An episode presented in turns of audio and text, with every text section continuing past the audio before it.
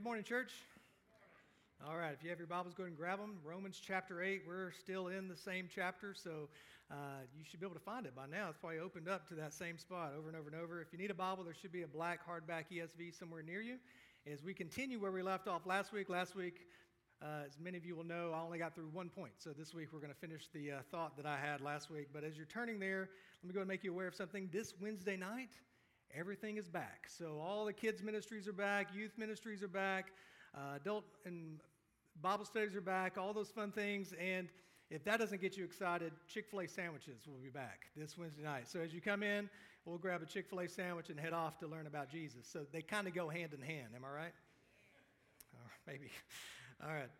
Uh, also, out in the lobby, you'll see that there are community groups to sign up for. Let me, if, if I could explain this to you. Community groups are eight weeks that we're going to spend in homes where we go through the book of James together. So it's eight Sunday nights starting in September and going through the majority of October. So we will do eight weeks in homes studying James together. So if you would like more information about that, you can ask me, but there are sign up sheets out there, and it is it is pretty much you can go to whatever house is closest to you or however you want to work that out. So if you have questions or need any assistance in that, find me in the lobby and I'll, I'll help you with that. So community groups are coming back. So if you're there, last week we looked at this overarching thought that uh, we look at salvation as putting us on a path. It is God's work and He's putting us on a path that there's justification, sanctification, and then glorification. And we see all of these happening in this chapter, Romans chapter 8. So, as you just sang, you sang about the justification. There is therefore now no condemnation for those who are in Christ Jesus. So, that is the justification. You've been, you've been declared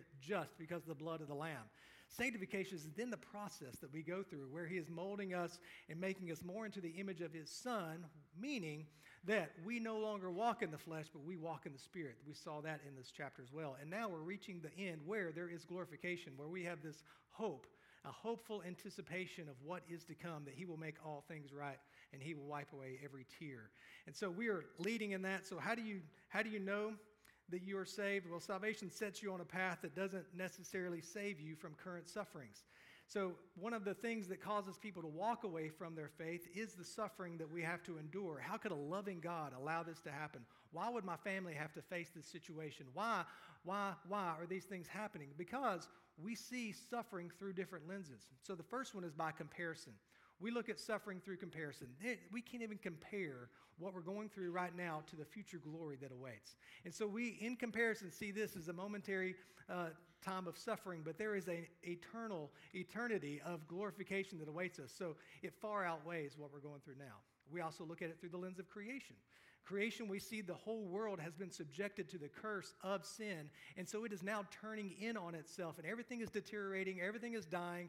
And this is the curse that we live in. And though we are saved, we're not, we're not freed yet from this body of death where we are, we are more inclined to turn in on ourselves. And so, as much food as we eat, as much energy, as much exercising as we do, unfortunately, we're all getting older, right? That's just kind of how it works. That's the curse that we're under. And so now we look at it through the suffering of Christ, the lens of suffering through the lens of Christ, that Christ came. He lived in the flesh. He subjected himself to the curse so that he would take upon himself the wrath of God, suffer in our place, so that though we suffer in this world, we do not have the wrath of God that we will have to suffer in all eternity. Amen? So, that was the, I could have done it a lot faster last week now that I've just done this intro, but we didn't. So, this week we look at this hope that we have as we get on this path. So I'm going to reread some of these verses that we read last week, picking up in verse 24. For in this hope we were saved. Now, hope that is seen is not hope. For who hopes for what he sees? But if we hope for what we do not see, we wait for it with patience. Likewise, the Spirit helps us in our weaknesses. For we do not know what to pray for as we ought but the Spirit Himself intercedes for us with groanings too deep for words. And He who searches the hearts knows what is the mind of the Spirit, because the Spirit intercedes for the saints according to the will of God. And we know that for those who love God, all things work together for good, for those who are called according to His purpose. And for those whom He foreknew, He also predestined to be conformed to the image of His Son, in order that He might be the firstborn among many brothers. And those whom he predestined, he also called. And those whom he called, he also justified. and those whom he justified, he also glorified. Let's pray. Gracious Father, we thank you for your word. We thank you for what it teaches us about your work on our behalf through your Son, Jesus Christ, that we have salvation. We thank you for the path that you've placed us on. Though there's suffering in this world, we have a, an anticipated hope to be with you. And so, Lord, we thank you that you're coming again. We thank you that you're going to make all things right. And we thank you for your Son, Jesus Christ. We thank you for your Spirit that intercedes for us. We pray now that you would speak to us through your word. Lead us and guide us in Christ's name. Amen. First thing I want you to see is salvation sets you on a path of hope filled living in spite of your suffering. There's hope filled living in spite of suffering. Now, hope, as we often refer to it, is, is wishful thinking in our, in our minds, right? We think, man, I really hope this works out. So, yesterday, my family, my, my brother in law's in from Japan, and we decided it'd be a great idea to float down the Hiwassee River, right? And so, in my mind, I had this hopeful anticipation that it was going to be a restful float down. I, was, I even said on the way down, man, I hope it's so relaxing that I can take a nap on the float while going down the river. I've lived here for 44 years of my life. And I was not aware that the rapids were as strong as they are on the Hiwassee River. And so I had this hopeful anticipation that it wouldn't rain, and it did. I had this hopeful anticipation that I wouldn't get flipped out of the boat, which I did, and would not go swimming with the fishes, but I did. So that is hopeful thinking. Well, when we talk about hope, it's not that.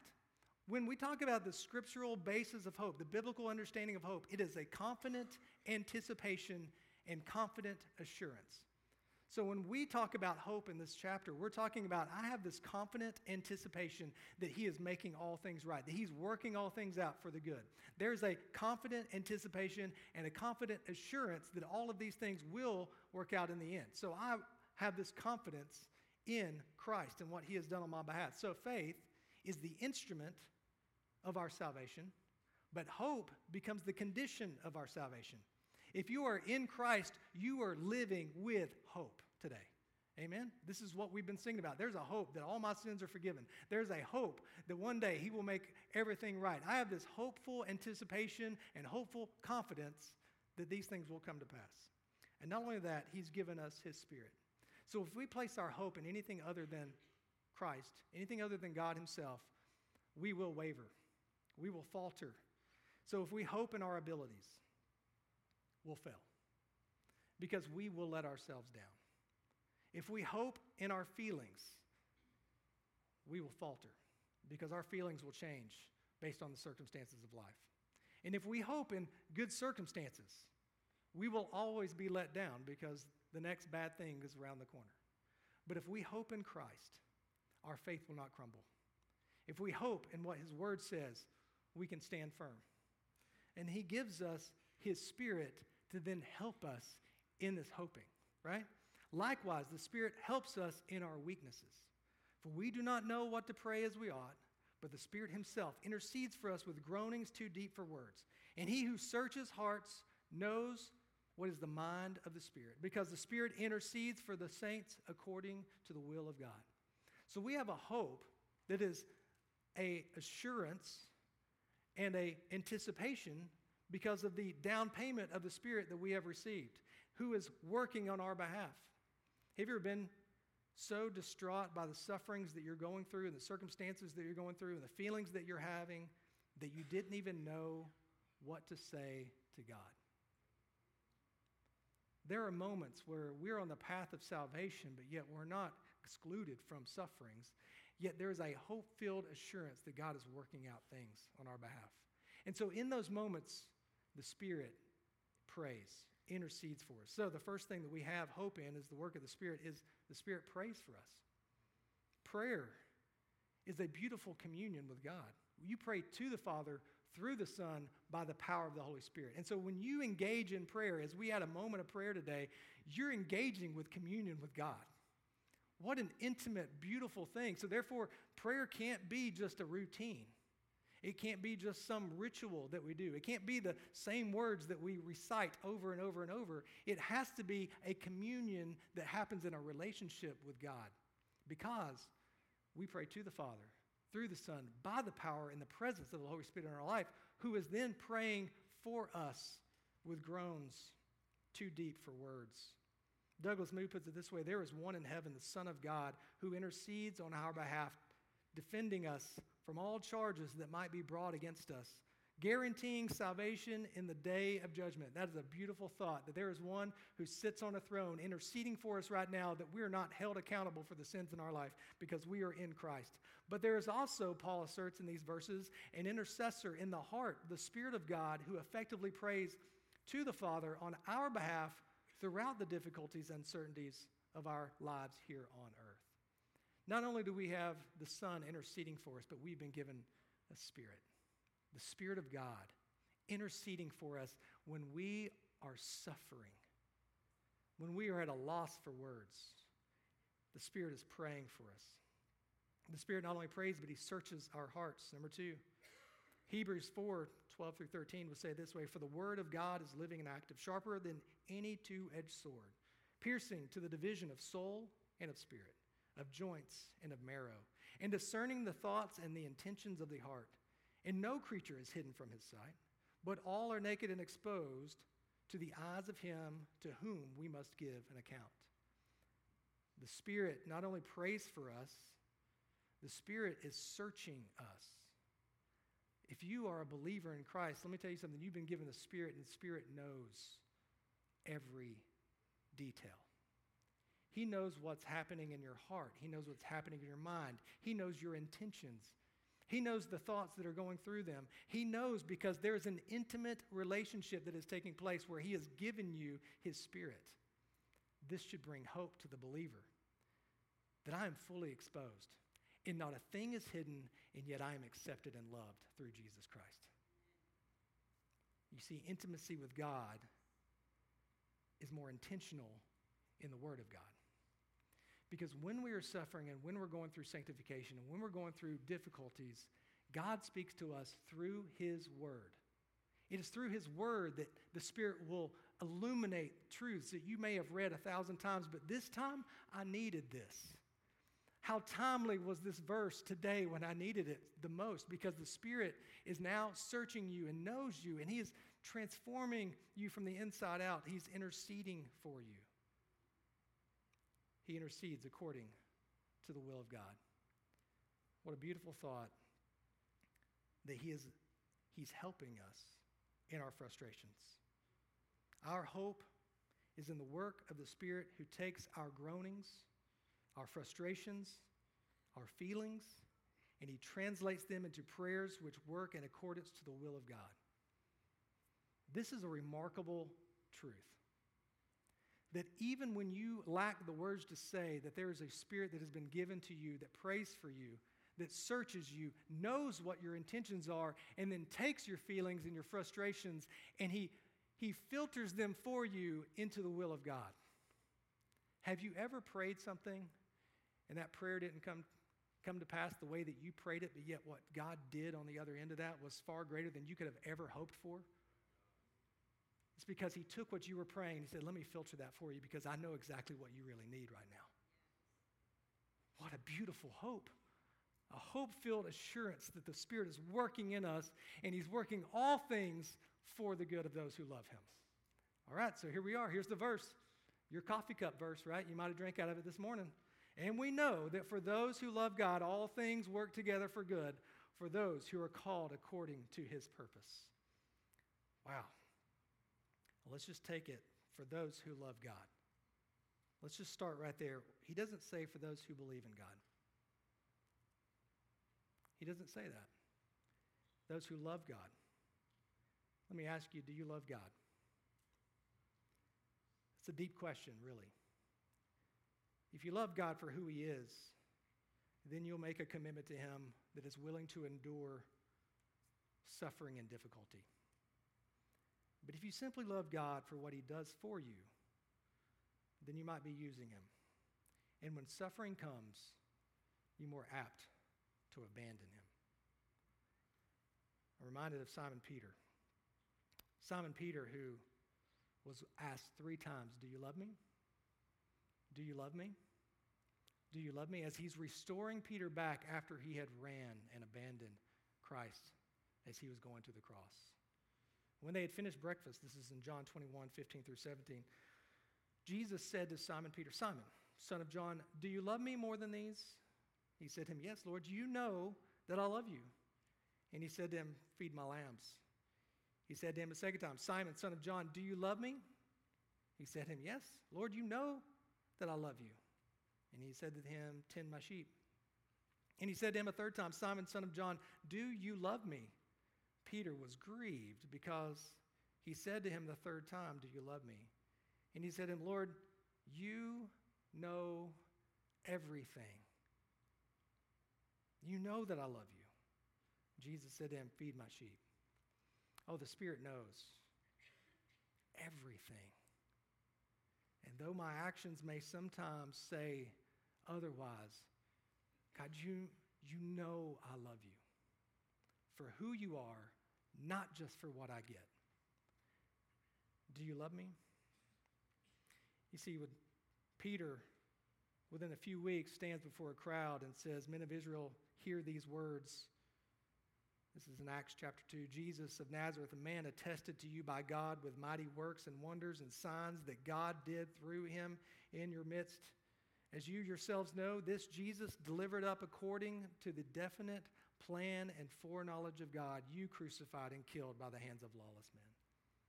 He was able to say and preach the good news and endure suffering because he loved God. And he was working all things out. God uses the sufferings and the sins of this world to reveal the supremacy of his glory and his grace. He even used the sufferings of his son to bring about our salvation. What a remarkable thought.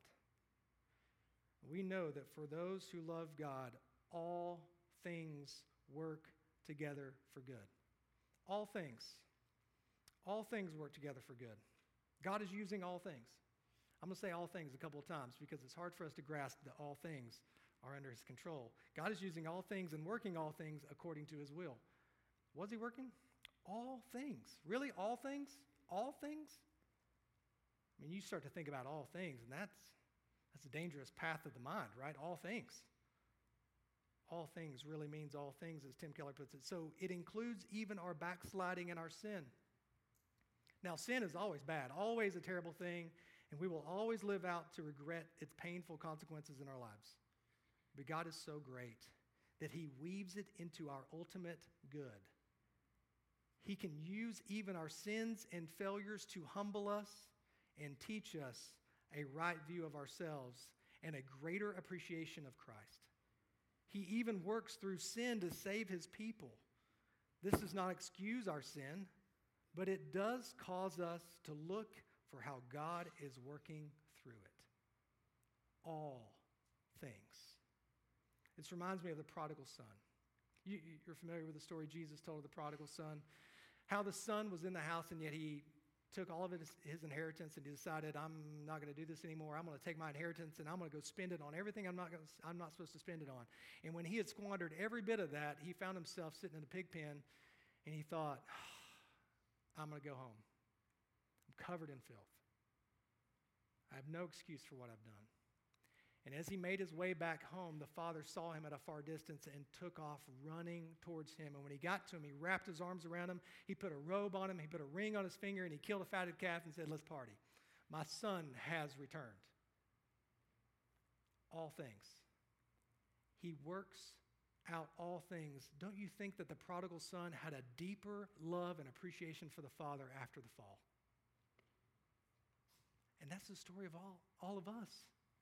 That once we really see how horrible the sin is in our life and we return to the Father in repentance, we have a deeper appreciation for His love, grace, and mercy.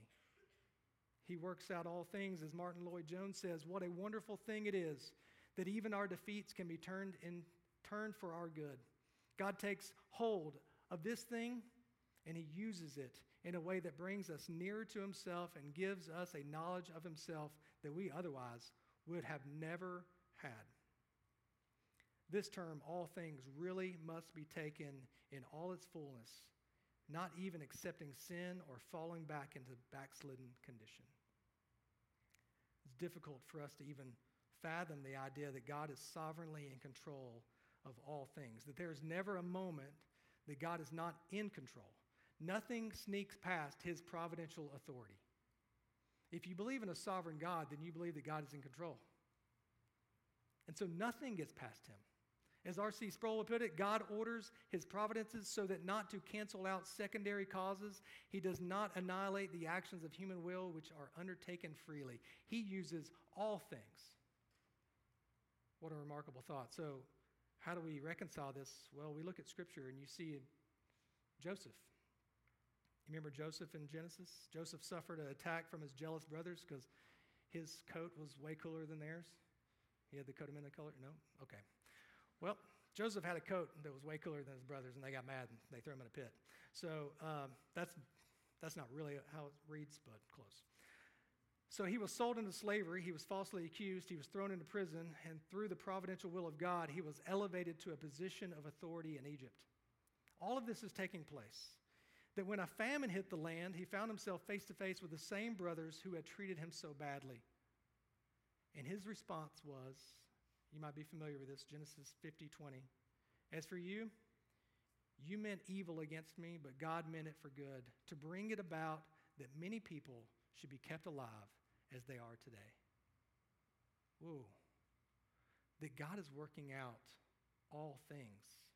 Joseph's brothers intentionally sinned and went against the will of God, but despite their intentions and willful act of sin, God was sovereignly involved in the whole thing, working it out for his divine purpose.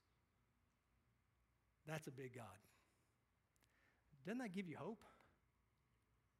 What about Job? Job, not one horrible thing that happened to Job was outside of God's sovereign authority. He lost his possessions, his children, his health. None of these evils were from God, but rather the enemy who came to kill and to steal and destroy. But God used the catastrophe that took place in his life for a greater purpose. What about Adam and Eve? God knew what Adam and Eve were going to do before the fall. He knew before he created them what he was getting himself into. It didn't take him by surprise as he walked through the garden that day and was like, Where are they? Because they were hiding. He chose not to stop them from sinning. He chose not to shut the mouth of the serpent. He chose not to impose a limitation upon creation, but to use the insufficiencies of the flesh to illuminate his providential sovereignty, his just authority, and his holy, glorious love, grace, and mercy towards the sinner. I can tell you're receiving all of this deep information today. God used the intentional sins of Adam and Eve to reveal a purpose of his son and to reveal the salvation that we need through his son. So, as in Sinclair Ferguson would say, there is nothing that takes our God by surprise. There is nothing that takes place outside of his superintendence and watch care. And there is nothing that can ever happen that can distort or destroy his eternal purposes for his people, nothing whatsoever. That is hope filled assurance in the midst of suffering as Paul would say in Ephesians 1 11 through 12.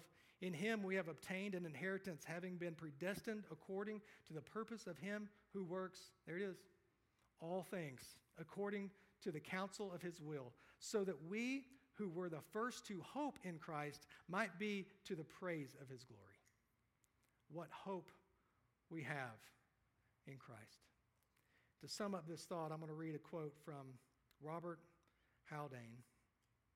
And he says this even the sins of believers work for their good, not from the nature of sin, but by the goodness and the power of him who brings light out of darkness. Everywhere in Scripture, we read of the great evil of sin. Everywhere we receive the most solemn warning against its commission, and everywhere we hear also the chastisement it brings, even upon those who are rescued from its finally condemning power. It is not sin, then, in itself that works the good, but God, who overrules its effects to his children, shows them by means of it what it is in their hearts, as well as their entire dependence on him and the necessity of walking with him more closely. Their falls lead them to humiliation, to the acknowledgement of their weaknesses, and depravity, to prayer for the guidance of the overpowering influence of the Holy Spirit, to vigilance and caution against all carnal security, and to reconcile on that righteousness provided for their appearance before God. God can work all things, and there's a moment when sin enters the life of those who love God, and that sin brings you to a point of humiliation and acknowledgement of your weakness, of your depravity, of your dependence, and it leads you to a point where you cry out for guidance and help from the Holy Spirit that He has given you. Oh, He can work out all things for good. We have a hope. We have an anticipated assurance that He is working out all things, even secondary causes and willful, sinful acts of the creatures, even the devastation of creation. Through its groaning, He's working all things out to fulfill His purpose. So we have a hope filled purpose. Number two, salvation sets you on a path of transformation that will culminate in glorification. So we are set on a path. For those who are called according to his purpose, you are set on a path. You are called according to a purpose. For those whom he foreknew, he also predestined to be conformed to the image of his Son in order that he might be the firstborn among many brothers. And those whom he predestined, he also called. And those whom he called, he also justified. And those whom he justified, he also glorified. God has a sovereign, salvific purpose in the midst of our suffering. Everything is working together so that we will, here it is, be conformed to the likeness of his Son. So, why suffering? Why is he working all things to the good for those who love God? The answer is in verse 29 and 30 because. Because this is called the golden chain of salvation. This is a golden chain of salvation that is connected link after link after link after link. And if you were Mr. T, you would wear it proudly, right? This is a gold chain that you want to wear. That was for everyone over 40. Kids are like, who's Mr. T? You're missing out. So let's take this golden chain. Number one, God foreknew. Foreknew. The word there means to set his love on, foreknew.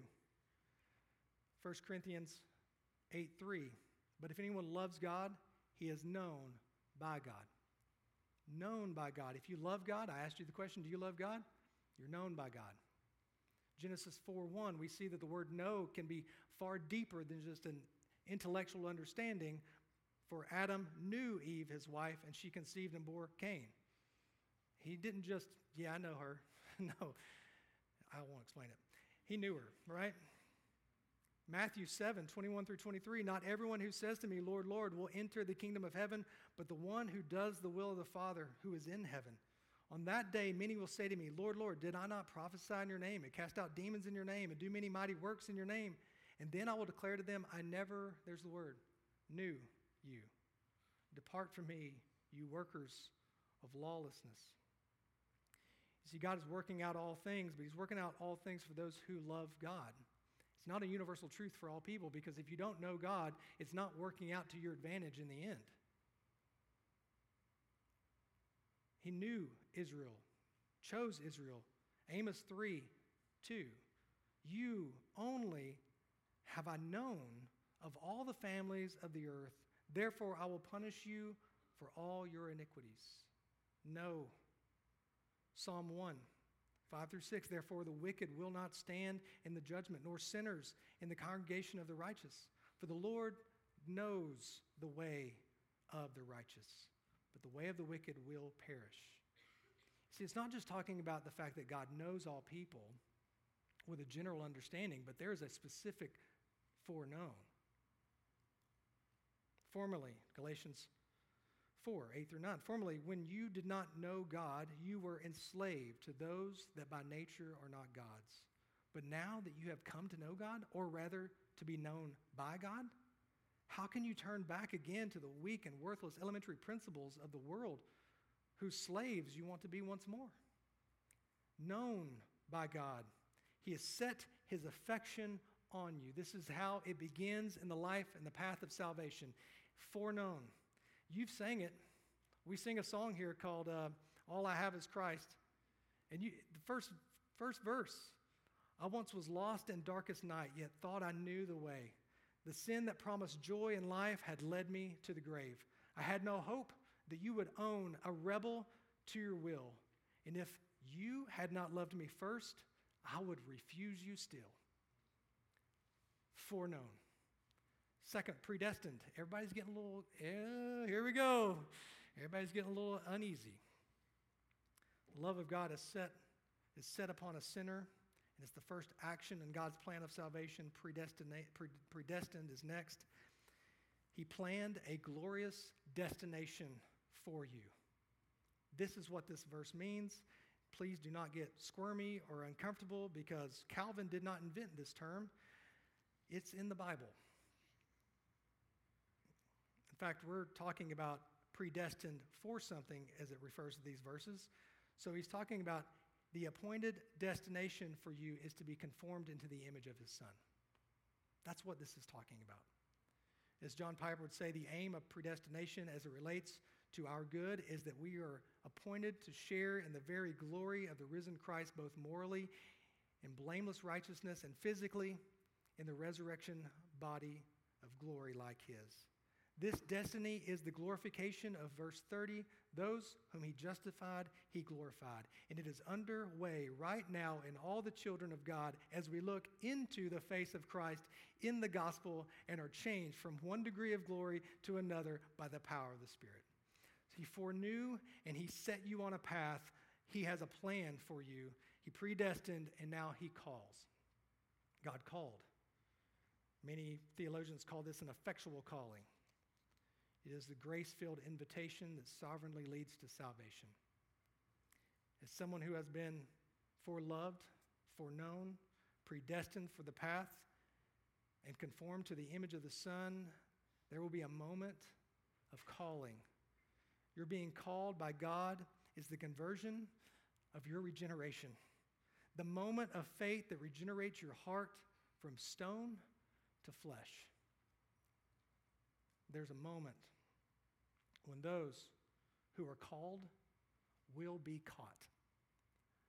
Man, what a beautiful thought that those who are called will be caught, like being fishers of men. If there are so many fish to be called, then I better go cast my nets to see how many can be caught. That's the work of the church. As Charles Spurgeon said it, I do not doubt that the Lord has settled concerning every one of his elect the exact time when they shall pass from death into life, the precise instrumentality by which they shall be converted, the exact word that shall strike with power on their mind, the period of conviction which they shall undergo, and the, ins- the instant when they shall burst into the joyful liberty of a simple faith in Christ. It is all settled, all arranged and predetermined in the divine purpose. If the very hairs of your head are all numbered, much more, the circumstances, the most important of all events which can occur to us. The foreordination of God in no degree interferes with the responsibility of man. I have often been asked by persons to reconcile the two truths. My only reply is they need no reconciliation, for they never fell out. Why should I try to reconcile two friends? The two facts are parallel lines. I cannot make them unite, but you cannot make them cross either. So many people try to make these theological truths cross, and it has been an argument for centuries. But let me just tell you God is sovereignly in control, working out all things, and his path of salvation is his doing. Praise God when you, when you get caught. Praise God for the moment that you put your faith and hope and trust in Jesus Christ. And it is my prayer that if you have not had that moment of your life where, though you've known all this stuff about God, that you got caught by Him, and that, that one word from His Word came to you and penetrated your heart and convicted you to a point where you confessed your sin, you repented of who you'd been, and you put your full faith in Him. That's the moment. I, I'm excited about that moment, and I pray that God would do that in your heart today. As 2 Timothy 1 8 through 9 says, Therefore, do not be ashamed of the testimony about our Lord, nor of me, his prisoner, but share in suffering for the gospel by the power of God, who saved us and called us to a holy calling. If you've been called, you've been caught, and you have a holy calling, not because of our works, but because of his own purpose and grace, which he gave us in Christ Jesus before the ages began. There is a purpose in your life, and here's what happens God justified. At the very moment that you were called and caught, you were saved by grace through faith and not by works. At that moment, there was a declaration by God on your behalf that you, a repentant sinner, that all of your sins would be forgiven. You would be acquitted of all wrong. The wrath of God's judgment of sin would be removed from you, and you would stand righteous before God. That means that at that moment that you, were, you believed and repented, God announced something has been taken from you and something has been given to you. Your past, your present, and your future sins have all been removed, and the righteousness of God has now been imputed to you. Justified. This is the path of salvation, glorified. Notice it's in past tense. You know why? Because you have a hopeful assurance that if God is doing all of these things, then you can take that to the bank. One day, it'll all be made right, glorified. Justification is so definite and so eternal that our glorification is certain. It is if it has already taken place. It is an already, not yet. So, this is the viewpoint of the believer. The believer looks back and says, Man, God has been working all things out for my good. And though I'm going through suffering, and though I have all these trials, and though I, I have issues, and though I fall, and though there's sins in my life, He's working out all things. He's leading me more and more along this path. Those who are not believers, they can look and say, I want to be caught. I want to surrender my life to Him. So I'm going to close with this question Do you have a hope filled assurance of your salvation? Not that you know God, but has there been a moment in your life that He caught you, that you surrendered, that you repented, that you said, I'm all yours? If that has not happened in your life, then I pray that today you would say a simple prayer of repentance and faith.